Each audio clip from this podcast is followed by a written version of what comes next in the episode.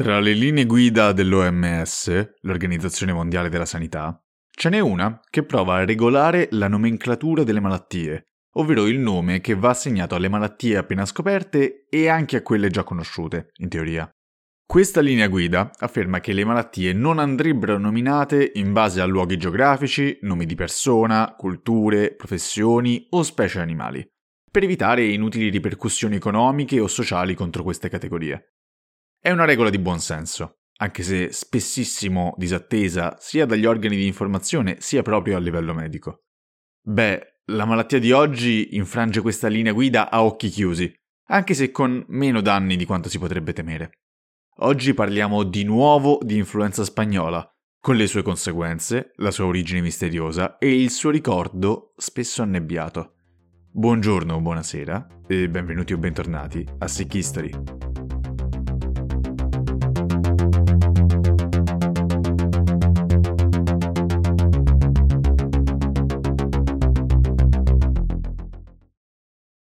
Una strana forma di malattia a carattere epidemico è comparsa a Madrid. L'epidemia è di carattere benigno, non risultando casi mortali. Dopo aver raccontato, nella scorsa puntata, gli eventi che portarono alla diffusione della pandemia e il suo terribile costo di vite umane, ci rimangono diverse domande. Perché la malattia si chiama così? Dove ha avuto origine? Perché fu così letale rispetto alle normali, alle normali ondate influenzali? E quali furono le sue conseguenze, oltre la semplice ecatombe che causò? Ok, partiamo dal nome spagnola. La storia del nome di questa malattia è ormai conosciuta. In tempi di guerra, il morale è tutto, soprattutto in un conflitto mastodontico come la Prima Guerra Mondiale. Nulla deve abbattere l'animo della popolazione, tantomeno qualcosa di inspiegabile, terrificante e incontrollabile come una pandemia. Fu per questo motivo che la censura di tutti gli stati belligeranti, anche quelli che magari erano lontanissimi dal fronte di guerra, era attiva fin dai primissimi mesi del conflitto e aumentò ulteriormente il suo impegno con l'arrivo dell'influenza. Guai a far passare l'idea che ci fosse davvero una pandemia, sarebbe stato troppo pericoloso. Questo però nei paesi belligeranti. La Spagna invece non era in guerra e la censura sui giornali era molto più blanda che da noi. Così, quando nel maggio del 1918 uscì la notizia che a Madrid si era diffusa una malattia che aveva colpito anche il re, i giornali degli stati europei approfittarono per ribattezzare questa pandemia proprio col nome spagnola, quasi a volerla rendere una malattia straniera e lontana. E il nome rimase, un marchio d'accusa verso il paese iberico per molto tempo, anche quando si scoprì che la malattia sicuramente non era nata in Spagna. Peraltro, a dimostrare che tutti cercano di affibbiare la colpa delle epidemie a qualcun altro, in Spagna la malattia, seguendo un'operetta uscita in quel periodo, fu chiamata il soldato napoletano. E in realtà, anche nei paesi belligeranti, la malattia non fu subito chiamata spagnola, visto che non si sapeva che era in corso una pandemia. In francese era chiamata grippe, ossia influenza, o anche la coquette, letteralmente la civettuola, perché metteva a letto migliaia di uomini. Apprezzabile l'ironia. In tedesco era la Blitzkatar, ovvero bronchite lampo, ma i nomi erano ancora più fantasiosi, come in Giappone dove fu chiamata influenza di sumo perché colpì per prima un incontro di lottatori, o in Polonia dove fu chiamata malattia dei bolscevichi. Alla fine, però, quando negli anni successivi alla guerra ci si rese conto che non erano state tante epidemie singole, ma un'unica grande pandemia, le si assegnò il nome più comune nei paesi europei. Spanish flu, la gripe spagnola, Ispanca, spagnola. E così un falso storico rimase scolpito nella pietra.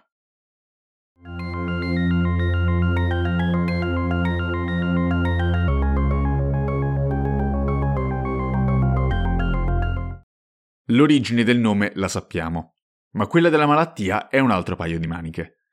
Non abbiamo idea, infatti, di dove sia effettivamente nata e quasi sicuramente il, il povero Albert Gitchell non fu il paziente zero.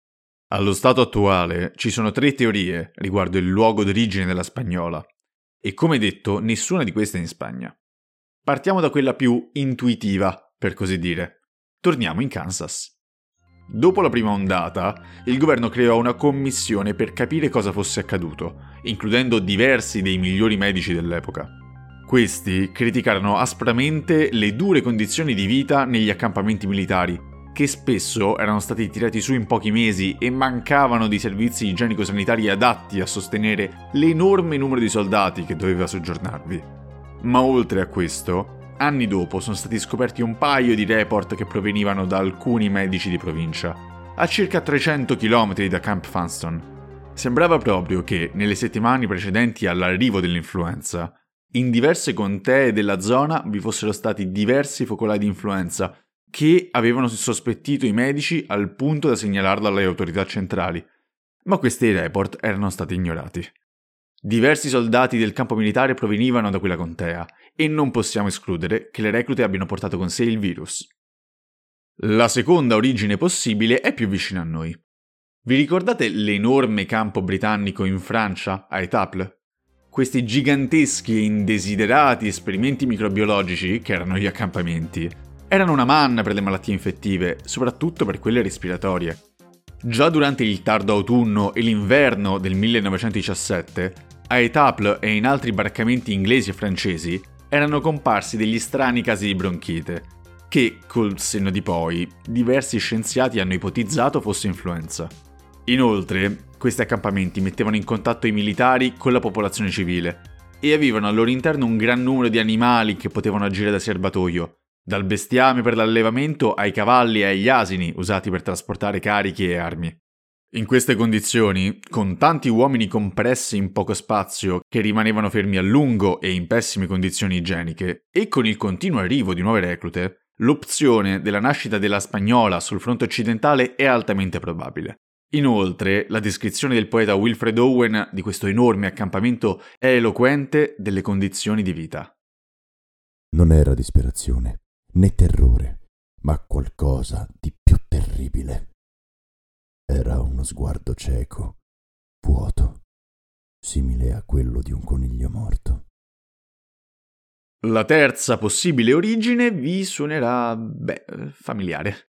In una provincia settentrionale di un grande paese, durante il 1917, ci furono molti rapporti di quella che sembrava essere peste polmonare, anche se non c'erano i mezzi per confermarlo. La provincia è quella dello Shaanxi e il paese è proprio la Cina. Nel nord della Cina, negli anni precedenti alla guerra, c'erano stati diversi focolai di peste polmonare, con alcuni tentativi di contenimento più o meno riusciti. Quando, nell'inverno del 1917, ci furono alcuni casi di una malattia con sintomi simili alla peste, si pensò subito ad una nuova ondata della malattia, con alcuni scienziati che dissero di aver trovato il batterio della peste in alcuni campioni di polmoni. La mortalità però era molto più bassa e non possiamo escludere che questa epidemia locale fosse un'ondata anticipatoria della spagnola, formatasi nelle campagne e poi diffusasi verso le grandi città della costa orientale. In questo caso, peraltro, la guerra avrebbe dato un aiuto fondamentale alla diffusione della malattia, in una maniera un po' diversa rispetto agli altri casi. Infatti, quando scoppiò la guerra, gli stati dell'intesa si ritrovarono in mancanza di manodopera a basso costo da usare per i lavori pesanti nelle retrovie, come ricostruire le trincee o riparare i carri armati. La Cina, formalmente neutrale, era però un perfetto bacino di uomini a cui attingere e il governo fu convinto da Inghilterra e Francia ad inviare decine di migliaia di uomini, chiamati volgarmente coolies, sia sul fronte occidentale che su quello orientale.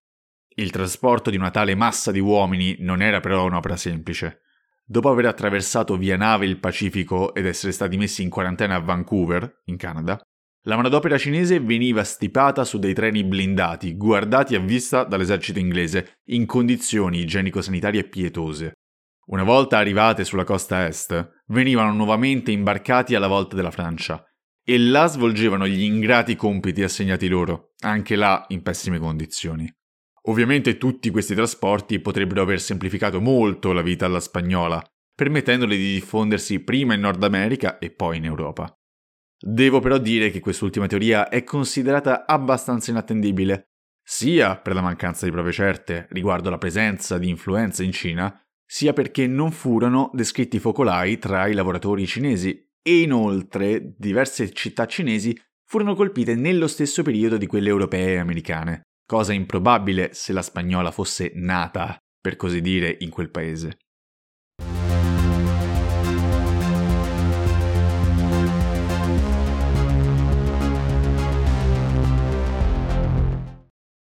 I sussurri intorno alla grippe spagnola, esagerati dalle chiacchiere, hanno sparso allarme nel popolino.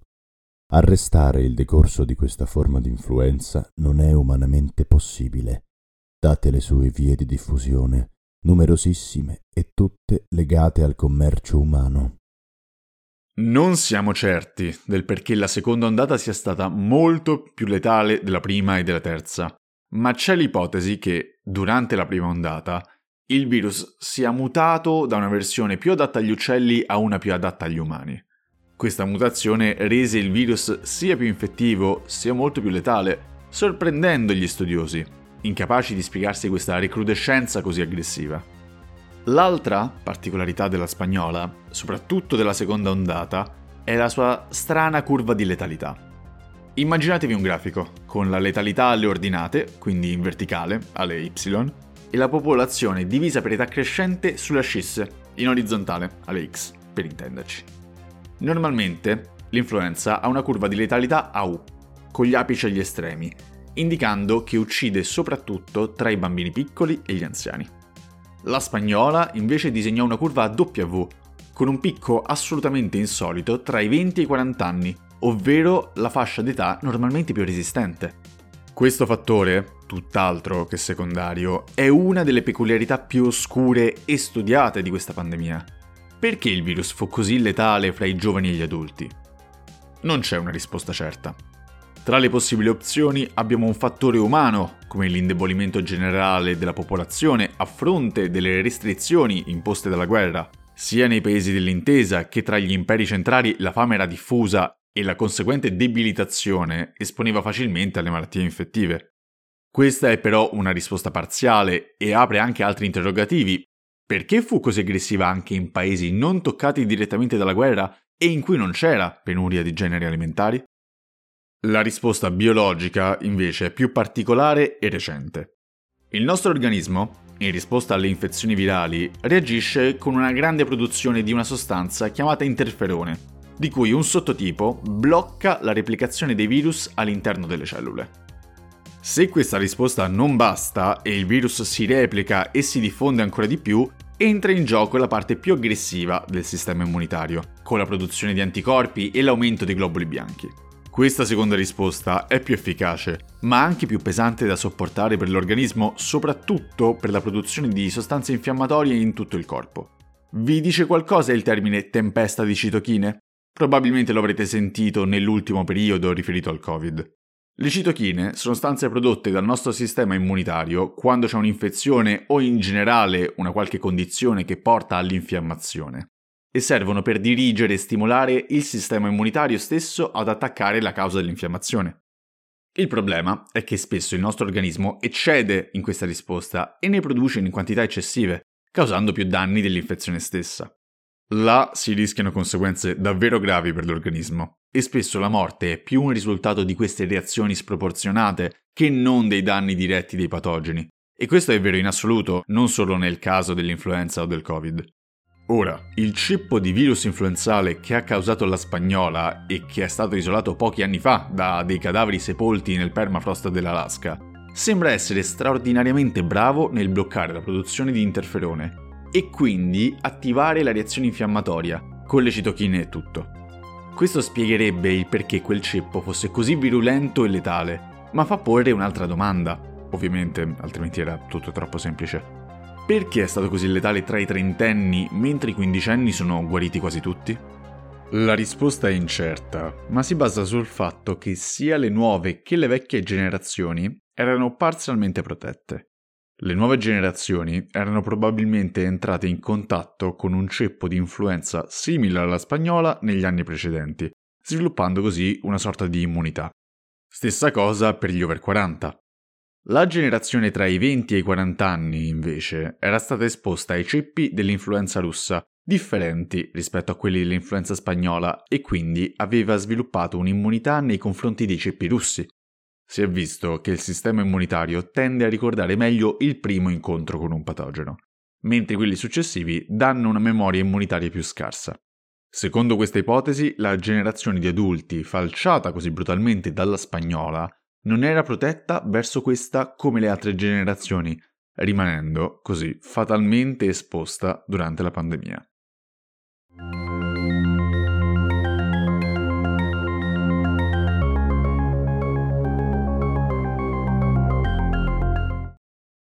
Che senso ha suggerire ad una moderna popolazione urbana di non prendere il treno o il tram?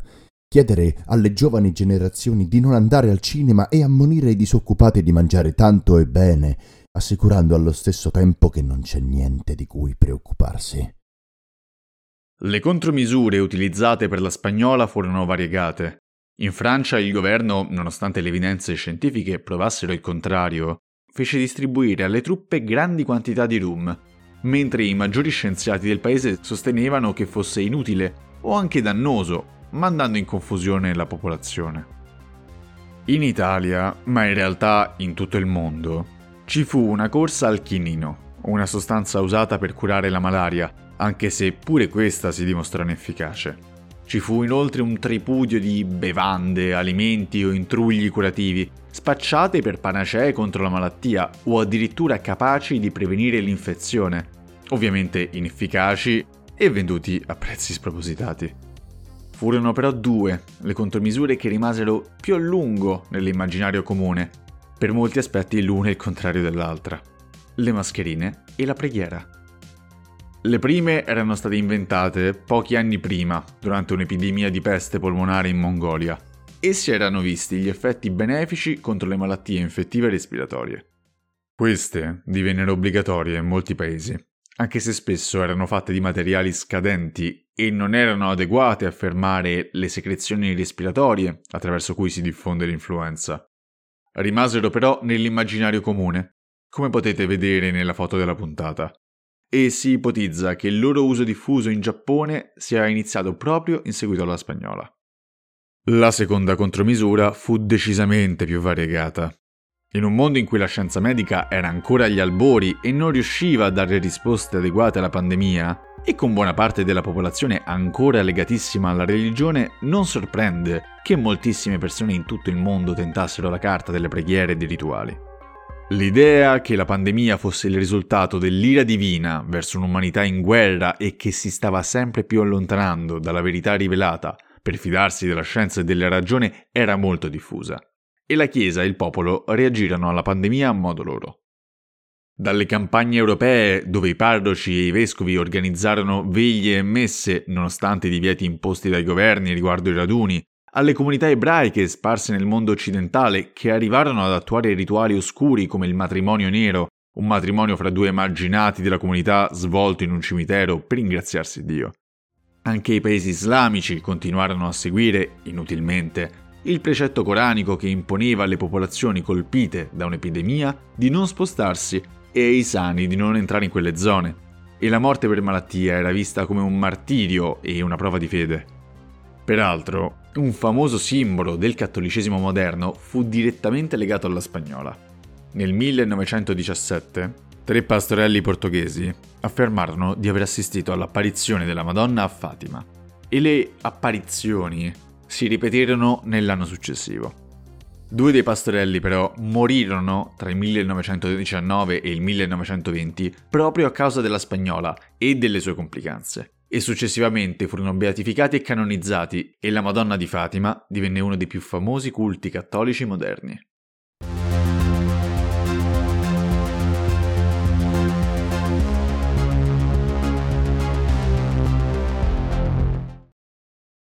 E ora, dopo i fatti, le cause ed i particolari, andiamo al punto finale. Le conseguenze. Partiamo da quelle mediche e poi passeremo a quelle economiche e sociali. Le caratteristiche di questa pandemia, soprattutto la sua alta mortalità fra i giovani e gli adulti, ebbero il massimo risalto in un semplicissimo dato. Quando il Covid ha colpito in Italia, l'aspettativa di vita media, visto il gran numero di morti tra gli over 65, è scesa di un anno un dato clamoroso, eh? Un anno di aspettativa di vita è un valore enorme, sia a livello statistico che a livello umano. Ecco, la spagnola fece calare l'aspettativa di vita negli Stati Uniti di 12 anni. 12. Praticamente la fece tornare, anche se per un solo anno, ai valori delle civiltà preindustriali, con un tonfo ai 36 anni. Ma se l'aspettativa di vita rimbalzò rapidamente a valori normali, gli strascichi della malattia sul fisico e sulla mente delle persone rimasero a lungo. Nei decenni successivi alla pandemia crebbe moltissimo il numero di diagnosi di sindrome da fatica cronica, di schizofrenia e di malattia di Parkinson, anche se le diagnosi dell'epoca lasciavano sicuramente a desiderare per gli standard moderni. La spagnola sembra anche legata all'insorgere di una malattia chiamata encefalite letargica, simile alla malattia del sonno e che apparve in quel periodo, anche se ci sono molti dubbi a riguardo. Una conseguenza non indifferente della malattia la possiamo vivere in chiave diversa anche ai giorni nostri. La grande sfiducia nella medicina. La scienza si era mostrata impotente di fronte all'avanzare della spagnola e la classe medica si era illusa che le conoscenze acquisite negli ultimi 50 anni in campo microbiologico fossero abbastanza contro le malattie infettive, facendo pensare che si conoscesse il patogeno responsabile della malattia. Se non vi ricordate questa storia, andate a sentirvi il primo episodio di questa serie.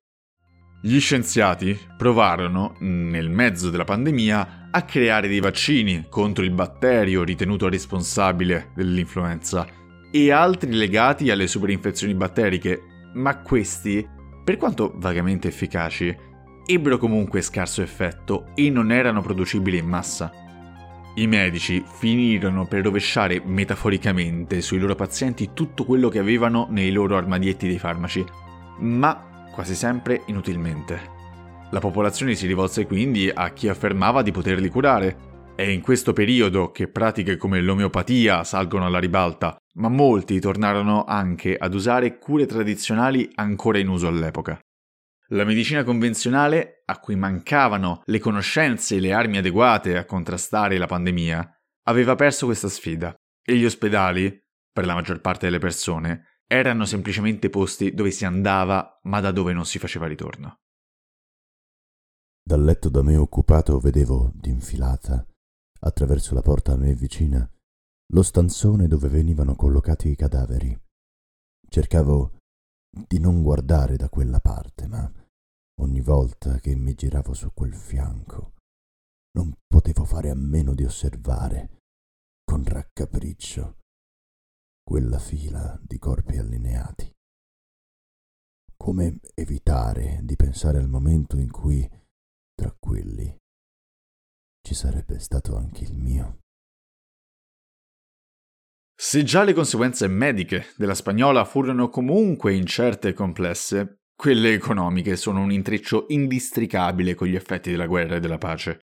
La fine del conflitto mise in luce come gli stati europei avessero dissipato le loro risorse e costrinse i loro apparati produttivi a una difficile riconversione dall'economia di guerra a quella di pace, soprattutto a livello industriale. A questa si aggiunse il ritorno di migliaia di uomini dal fronte, spesso mutilati o incapaci di lavorare, mentre il mercato del lavoro li aveva nel frattempo sostituiti, soprattutto con le donne. Oltre a ciò, la perdita di un gran numero di adulti in età produttiva causò una riduzione sia della domanda che dell'offerta, causando una contrazione del PIL pro capite dell'Europa occidentale dell'8% tra il 1918 e il 1919. Ma non tutto il male viene per nuocere. Già dal 1920 l'economia visse una grande ripresa e anzi sembra che gli stati occidentali che ebbero il maggior numero di morti siano stati anche quelli con il più alto tasso di crescita nel decennio successivo alla pandemia, anche se è una correlazione da prendere un po' con le pinze. I mutamenti sociali legati alla spagnola sono ancora più difficili da dipanare dalle conseguenze della guerra.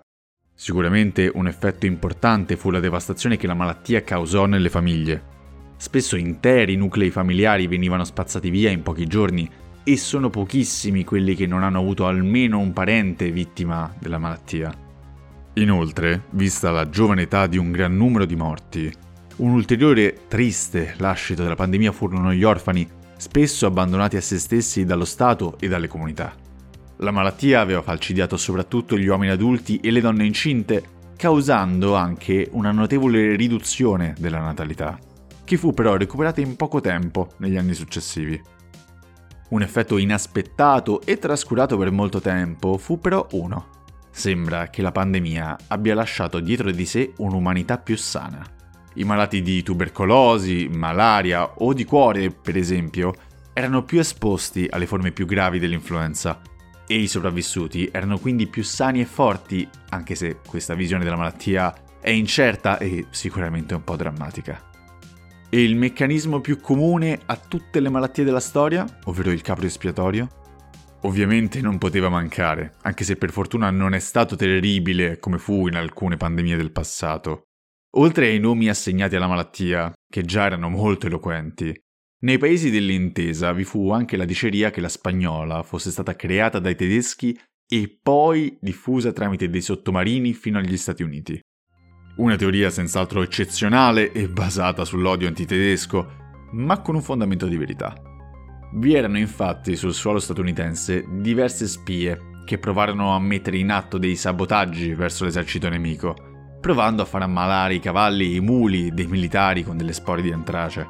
Un evento abbastanza minimale e con scarsi effetti, ma che ebbe senz'altro grande risalto in un periodo di paranoie e conflitto come quello, anche se, per fortuna, le conseguenze pratiche dell'odio antitedesco furono lievi, oltre alle semplici accuse. La brevità della pandemia di influenza del 1918 pose enormi problemi ai medici dell'epoca e da allora ha posto enormi problemi agli storici. Arrivo all'ultimo punto, che penso sia importante da analizzare. La memoria. Se l'influenza di per sé è la malattia sottovalutata, la spagnola è la pandemia dimenticata per molti aspetti. Sovrapposta alla prima guerra mondiale, censurata dai governi, troppo rapida per essere metabolizzata dalla popolazione, spesso questa pandemia è rimasta negli anfratti dei libri di storia e della memoria collettiva. Buona parte degli studiosi e degli scienziati si è interessata a questa pandemia solo dopo gli anni 70 e da allora è tornata gradualmente sotto le luci della ribalta per la sua importanza e le sue particolarità. Ma anche nel ricordo collettivo dell'evento spesso appare nebulosa e solo parzialmente presente.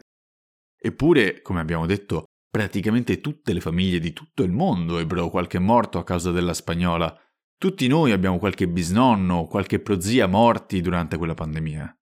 Il ricordo è rimasto offuscato, forse perché fu un evento troppo rapido o troppo grande per poterlo assorbire adeguatamente, o forse perché la guerra aveva già dato un segno troppo forte. Non c'è una risposta, e quelle che sono state avanzate sono solo ipotesi, ma la spagnola è la malattia dei forse e delle teorie, nonostante sia un'epidemia contemporanea.